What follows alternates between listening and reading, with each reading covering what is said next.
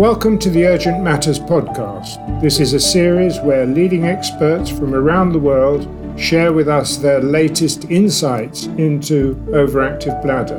I'm your host, Professor Paul Abrams, and I'm delighted that you have joined us for this latest instalment. The subject of this podcast is uh, mental health problems in overactive bladder, and I'm delighted to welcome uh, Professor Tufan Tarcan uh, to this podcast as our expert for today. He got his MD from Istanbul University uh, and then started training in urology and spent fellowship time uh, in Boston He's now Professor of Urology at Marmara University in Istanbul. He's the immediate past president of the Turkish Continence Society and the current chair of the ICS Urodynamics Committee. And very important for us today, he's a very active member of the ICI Research Society and has led two working groups that have discussed psychological issues in lower urinary tract disorders in general and in particular in overactive bladder. Uh, so, welcome to this podcast, Professor Tarcan. Thank you very much. It's such an honor and pleasure for me to be here once again. Thank you very much for the invitation. I, I, if we could start quite simply, really, can you tell us a bit about the mental health conditions that are commonly seen in overactive bladder patients? Certainly. Depression and anxiety which are classified as affective disorders according to the DSM 4 psychiatric diagnostic criteria, are most commonly seen psychiatric disorders in OAB patients. There seems to be a multifactorial association between idiopathic lower urinary tract symptoms and affective disorders in adults. However, it is still not clear whether psychological comorbidities affect health behaviors and treatment outcomes in patients with idiopathic lower urinary tract dysfunction, such as overactive bladder and dysfunctional voiding in uh, adults. There is also a correlation between intensity of overactive bladder symptoms with depression and anxiety. Anxiety and depression levels are mainly related with urgency incontinence and nocturia. In addition, certain somatic, psychological, and sexual factors may trigger OAB symptoms and therefore potential targets for behavioral therapy of this disorder. Indeed, it's well recognized that depression and anxiety causes not only mental but also physical changes. For example, physical changes associated with depression and anxiety include insomnia, anorexia, tachycardia, sexual and erectile dysfunction, bowel dysfunction, and lower urinary tract dysfunction that is mostly an overactive bladder. In lower urinary tract dysfunction, the detailed mechanism of the causation remains still unclear. Lower urinary tract dysfunction in depression and anxiety presumably reflects that the bladder and the pelvic floor is under emotional control. Thus, depression and anxiety probably is a risk factor for bladder dysfunction. Therefore, depression and anxiety according to my opinion, should be listed in the differential diagnosis of OAB and other lower urinary tract dysfunctions. Well, thanks very much. I'm interested that you mentioned specifically urgency incontinence, and obviously, this is one of the key symptoms of overactive bladder. Am I right in thinking uh, that if we take women, those women with stress incontinence, uh, are not as affected by depression and anxiety as those with urgency incontinence. That's absolutely true, Paul. Uh, women with stress urinary incontinence are less affected by mental disorders um, compared to the ones with urgency incontinence. Uh, Tufan, I'd just like to ask you there is a, a statement, which I don't disagree with, that uh, poorly managed overactive bladder is associated with lower quality of life. But my question really is is it bad management or is it just an inherent problem of the overactive bladder disease? Okay, thank you very much. This is really a very important question, but unfortunately, there is no evidence based answer yet uh, for this question in the literature. It is likely that affective disorders are usually ignored in the OAB management policies, and this will have a negative effect on the treatment outcome for sure. Further, the answer is naturally related to the causative relation between overactive bladder and affective disorders, and which is not very well understood. So, let me please uh, just explain here some different uh, pathophysiological mechanisms and hypotheses uh, to understand the link between OAB and the mental disorders. There are different models actually to explain this etiological uh, relation.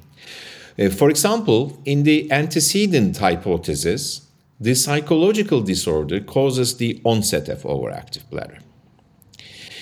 According to the second hypothesis, which is the consequence hypothesis, OAB is responsible for the commencement of psychological disorders. The third one, namely the common pathway hypothesis, suggests that both conditions shared a common causative underlying etiology. And finally, the fourth assumption is that both conditions evolve separately. These complex associations are multifactorial and not just bidirectional. Both OAB and psychological disorders are influenced by factors which can be seen as protective or risk factors and may be related to the patient himself, like internal factors, or to the environment, like external factors. These factors can also start to exert their impact before birth because of genetic background, or during earlier life, during later life.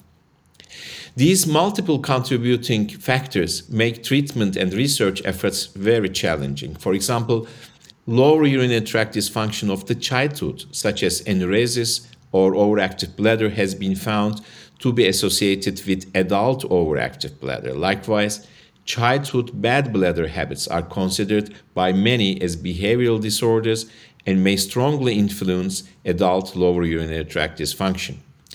Due to high psychological comorbidity rates, the ICCS, the International Children's Continence Society, recommends screening for emotional and behavioral disorders in all children with nocturnal enuresis, diurnal urinary incontinence, and fecal incontinence. So, actually, we need much research in that field to really uh, understand um, the uh, the relationship between the overactive bladder and the um, and the idiopathic lower urinary tract dysfunction, especially uh, overactive bladder and the mental disorders, to really understand uh, their um, effect on the treatment outcome and uh, also quality of life of our patients.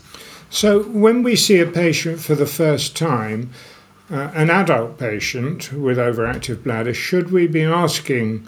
Uh, questions about their psychological status. I mean, should we be saying to somebody, do you consider that you're an anxious sort of a person, or is there a questionnaire, a simple questionnaire we could use routinely?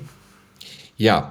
Um, actually, there are uh, questionnaires, um, and um, these are still um, uh, need validation for that. But there are uh, studies for that that uh, actually uh, worked on these uh, questionnaires. Of course, they all need linguistic validations in different langu- languages, but still, the the data, the existing data, is very immature. So, uh, but the answer to your question is certainly yes. Yes, we have to questionnaire the, these. How we should questionnaire is another question. So we still do not know the optimal way how to questionnaire this. These studies are going on to answer that question.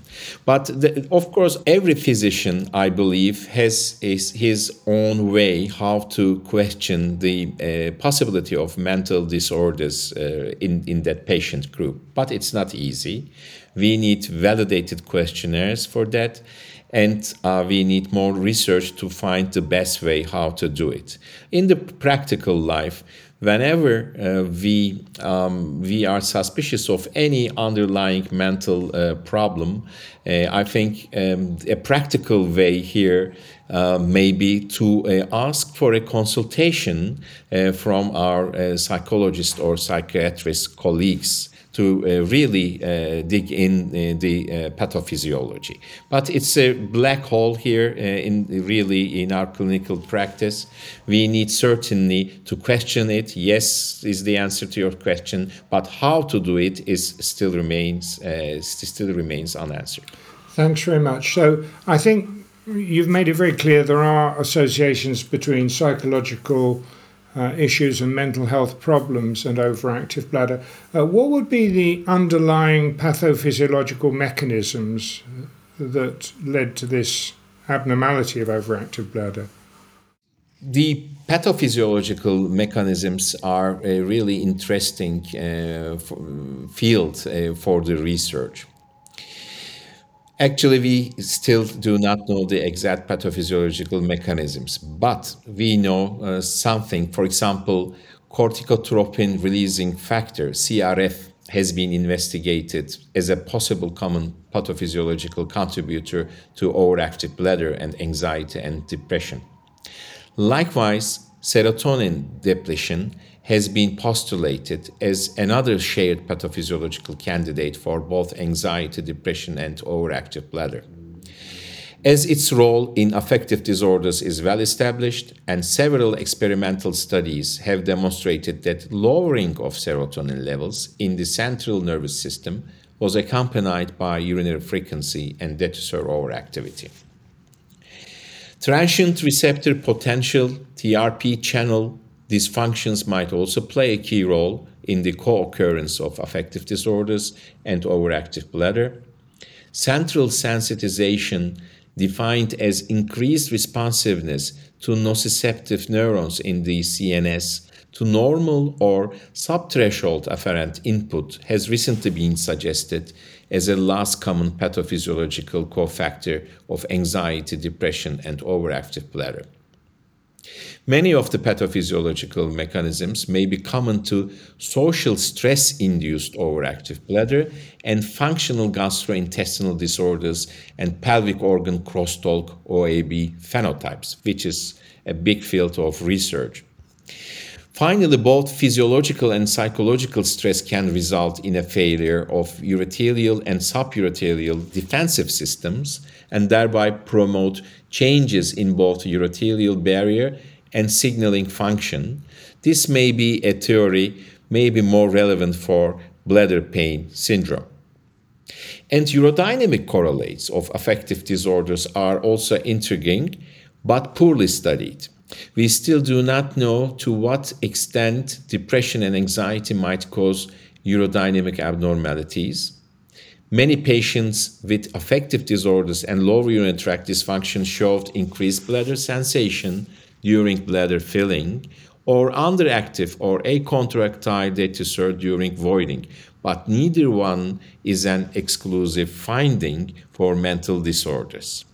So we, these uh, are actually what we know about the um, possible pathophysiological mechanisms so far. But again, this is a very uh, intriguing uh, field of research uh, for the future. So, would it at the moment be true to say that these are areas of academic interest without any obvious translational ability to carry these theories into practice in the treatment situation in adult men and women with OAB? Yeah, uh, these are still very immature uh, findings, and it's difficult to translate to uh, the clinical practice. However, the urodynamic research in this field is uh, also uh, very important. Um, it uh, is a little bit, you know, what we call as a psychiatric urodynamic dysfunction with, uh, with an increased bladder sensation, normal bladder capacity, normal detrusor function. Um, but uh, this is uh, still um, not uh, supported by a high level uh, of evidence. So I think urodynamic research, not only basic but also clinical urodynamic research here, is certainly needed. Well, thanks very much. It's, it's, a very interesting area, as you say, and hopefully uh, we'll understand more about it and get some more therapeutic targets from that research. Uh, in terms of um, men and women, we know that men and women have roughly the same prevalence of overactive bladder right through the ages, uh, perhaps becoming a little more common in men in old age. Um, are there differences in terms of mental health issues in men and women who, who have OAB? Yeah, certainly there are. As you mentioned uh, before, uh, the difference between stress urinary incontinence and urgency urinary incontinence, there are also here differences between men and women. Uh, although the issue is not uh, well uh, investigated here, uh, a positive correlation was shown between overactive bladder and anxiety and depression actually in both sexes. However, men were considerably more likely than women to have anxiety related to overactive bladder, but depression levels in OAB patients were not sex related. There are also sex specific contributing pathologies to lower urinary tract dysfunction that make the research challenging. For example, in women, besides overactive bladder, bladder emptying problems, including dysfunctional voiding and idiopathic urinary retention, are common. And then etiology can be found in only around 40% of women with bladder emptying problems uh, although they undergo extensive investigations, whereas the rest uh, remains idiopathic. In men, also, prostatitis syndromes and benign prostatic enlargement are other contributing factors. We again come here um, to the uh, discussion how to phenotype the overactive uh, bladder. So I think mental disorders and their relation with OAB should create maybe an OAB phenotype. Um, and in the future, maybe this phenotype may have different uh, algorithms or treatment uh, options here. Again, uh, maybe it's time to mention again the importance of phenotyping OAB uh, in, a, uh, in a better uh, treatment outcome in patients with OAB. Yeah, I think that's a very interesting area. It, I mean, it seems almost um, contradictory that men would have more anxiety than women. And I say that only because we know very well that more women with overactive bladder suffer from urgency incontinence than men who have overactive bladder, who have a much lower incidence of urgency incontinence. So you might even think that women would have more psychological problems because of their overactive bladder than the men would. Is there any explanation for that seeming paradox? Yeah. Um, um, actually, uh, Paul, I think um, the roots of overactive bladder, at least in some patients, in, at least in a group of patients, uh, are going to the childhood. And dysfunctional voiding and bad bladder habits, like uh, postponing the urination, um, in the adult time can um, appear as overactive um, bladder. And we know uh, that dysfunctional voiding and um, postponing of the urination or infrequent voiding is more common in girls compared to boys. So, therefore, really the uh, female OAB can have some specific different phenotypes compared to the male uh, OAB. On the other hand, back to your question comparing stress urinary incontinence and urgency urinary incontinence, we very well uh, are aware of the fact that um, stress urinary incontinence bothers uh, people less than urgency urinary incontinence. This may be partially explained um, that uh, you can actually predict when stress urinary incontinence will occur. This will occur when you are going to cough or sneeze or laugh. On the other hand, it's more difficult to predict when the urgency incontinence will occur. So, therefore, it may be more difficult um, to take the preventive measures uh, for many people with urgency um, urinary incontinence. And also, we should uh, also, um, I think, mention that for many women, um, the, the urinary incontinence issue, when it is uh, associated with aging, uh, many people think, uh, many women think that it's a normal process of aging. And therefore, unfortunately, still um, only a, a, minority of women with uh, urinary incontinence um, visit their physicians because of that um, complaint, thinking that it's a normal progress or normal uh, actually history of uh, aging.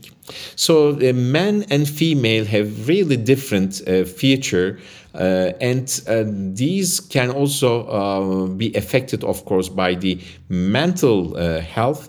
But again, it's a very complicated, very complicated issue that we need to research. Oh, yes, thank you. And I'm glad you mentioned the elderly because, uh, as we all know, we're dealing with an increasingly aged population. And are there more issues around mental health and psychological problems in the elderly who have overactive bladder? Yeah, um, thank you, Paul, again for this uh, very um, important question because the elderly population is uh, very complicated, maybe the most difficult uh, part or group of OAB to treat because of many comorbidities and polypharmacies and also mental impairment, which comes naturally with uh, aging. So far, no studies have addressed on if and how elderly patients could benefit from psychological assessment before starting treatment of a lower urinary tract dysfunction. Some studies report that incontinence can affect the quality of life in elderly subjects. Also, instruments exist for assessing disease specific quality of life, disruption, and efficacy of interventions. The main treatment of elderly patients, especially with urgency and urgency incontinence, are still behavioral treatment modalities because it was found that behavioral modification was superior to drug therapy with an 81% reduction in urgency incontinence episodes in patients with symptoms of OAB, as opposed to approximately 50% with anticholinergic medications. A combination therapy with drugs and behavioral modification has been demonstrated in older patients in a controlled crossover study as being even more beneficial. It is widely acknowledged that success of all conservative treatment, especially in elderly patients, is time consuming and takes a motivated patient as well as a motivated carer. Psychological disorders, especially those affecting patient motivation, should be assessed before conservative treatment. Of course, especially in elderly patients, um, and ignoring psychological comorbidities here in that group may lead us um, to uh, an unsuccessful uh, outcome uh, of our uh, treatment. So I think Behavioral treatment is very important in the elderly population, and um, assessment of uh, mental health problems. And also, I would like to add neurological uh, problems here uh, is very important in the uh, elderly uh, patient population. Yes, I, I, think it becomes increasingly complex, doesn't it, in the elderly? and, and uh, particularly, say, in, in European society, there are a lot of elderly people who live on their own. And managing a condition with the psychological aspects that overactive bladder has, if you live on your own, must be difficult. And perhaps the incidence of depression is a lot higher in the elderly than we realize. This is absolutely true. And also, in addition to mental uh, problems like um, depression, um, the cognitive impairment also uh, becomes difficult to assess in elderly patients uh, who are uh, living alone because uh, when they live with their families, of course, their relatives uh, can uh, understand or detect this uh, mental impairment or cognitive impairment in that patient group. But um, when the patients live alone, unfortunately, we cannot get um, a healthy history from the relatives uh, many times. So, in that case, of course, there are again validated instruments, uh, fortunately, to uh, assess the cognitive impairment in that patient group. So, again, as you said, it's becoming more and more complicated uh, in the uh, elderly patients because of not only mental um, impairment but also cognitive impairment here uh, also uh, complicates the situation. Mm. Thank you very much. So, the individual social situation for the elderly we've talked about. What about individuals' social situations if we look at the whole spectrum, where the patient comes from, etc.? Are there other factors there which make overactive bladder more difficult to treat, or perhaps even make overactive bladder more common? Yeah, this is again another uh, important uh, topic, which is again unfortunately very poorly investigated. But just luckily, I met a paper, recently. Um, this was a multi-center cross-sectional study uh, in 256 women presenting to outpatient female pelvic medicine clinics in the USA. In this study, a higher overactive bladder symptom level was associated with food insecurity, financial strain, difficulty finding or keeping employment, and difficulty concentrating after adjusting for height, age, race, body mass index, parity, and previous pelvic surgery. So, uh, the answer again to your question is yes, there are certain social determinants of health um, that are related to economics, to employment uh, of the patients that may affect uh, their uh, lower urinary tract. Here in that study, the authors concluded that unmet social needs, as they call it, might impact the success of overactive bladder treatment, and urologists should consider collaborating with social work and mental health specialists to better serve patients with overactive bladder and social determinants of uh, health needs. Of course, uh, this sounds very good and very optimal in terms of good um, clinical medicine. However, I know that it is not uh, easy to uh, accomplish. Thus, besides psychological comorbidities, Social needs may also affect health behaviors and treatment outcomes in patients with idiopathic lower urinary tract dysfunction, especially overactive bladder. So, we need again here research to elucidate this complex uh, multifactorial mechanism underlying lower urinary tract symptoms. So, again, overactive bladder is, uh, is a difficult multifactorial uh, symptom complex. And again, uh, phenotyping here is certainly necessary, but there are so many parameters.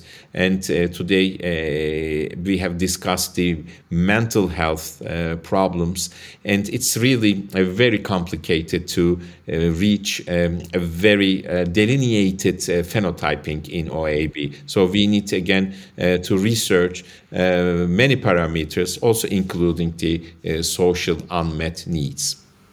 Thank you very much indeed. Well, that was an extremely interesting discussion. And I think what we learnt from you was that when we assess overactive bladder patients, and perhaps as soon as they come into our care, we should be making some assessment of their psychological state. And, and you pointed out that the main issues are around anxiety and depression, and certainly I look forward to having a very simple, maybe five or six questions that I can ask the patient, maybe even give them to answer before uh, I talk to them to get some assessment of the importance of that. Uh, it's certainly clear from what you've said that the psychological issues do have an impact on our success uh, in treating patients. And unless we take a holistic view where we look at the whole patient's psychological makeup, and also, you pointed out, their social situation. And I think particularly the discussion on the elderly is very important with an aging population. And you made the point that people living alone may well be depressed, They may lose motivation. They may, in fact, not go to their doctor because they think there's nothing much can be done. And we've got to try and uh, get over those barriers to treatment, which I guess are related to uh, education, etc. So you have emphasized how complex the situation is. Now, that should be regarded, I think, just as a challenge. It's something that we have to deal with. And as you say, with the research, hopefully uh, we will get a better understanding of all the causes of overactive bladder and be able to help our patients um, more effectively. So many thanks for your help. It's been very valuable. Thank you very much. It was a pleasure. Thank you very much for listening to this episode of the Urgent Matters podcast series and we hope that this has helped share further insights into overactive bladder. We would like to thank Astellas for their kind support in sponsoring this podcast. Please stay tuned for the next episode where we continue to explore key insights from experts in the field of OAB.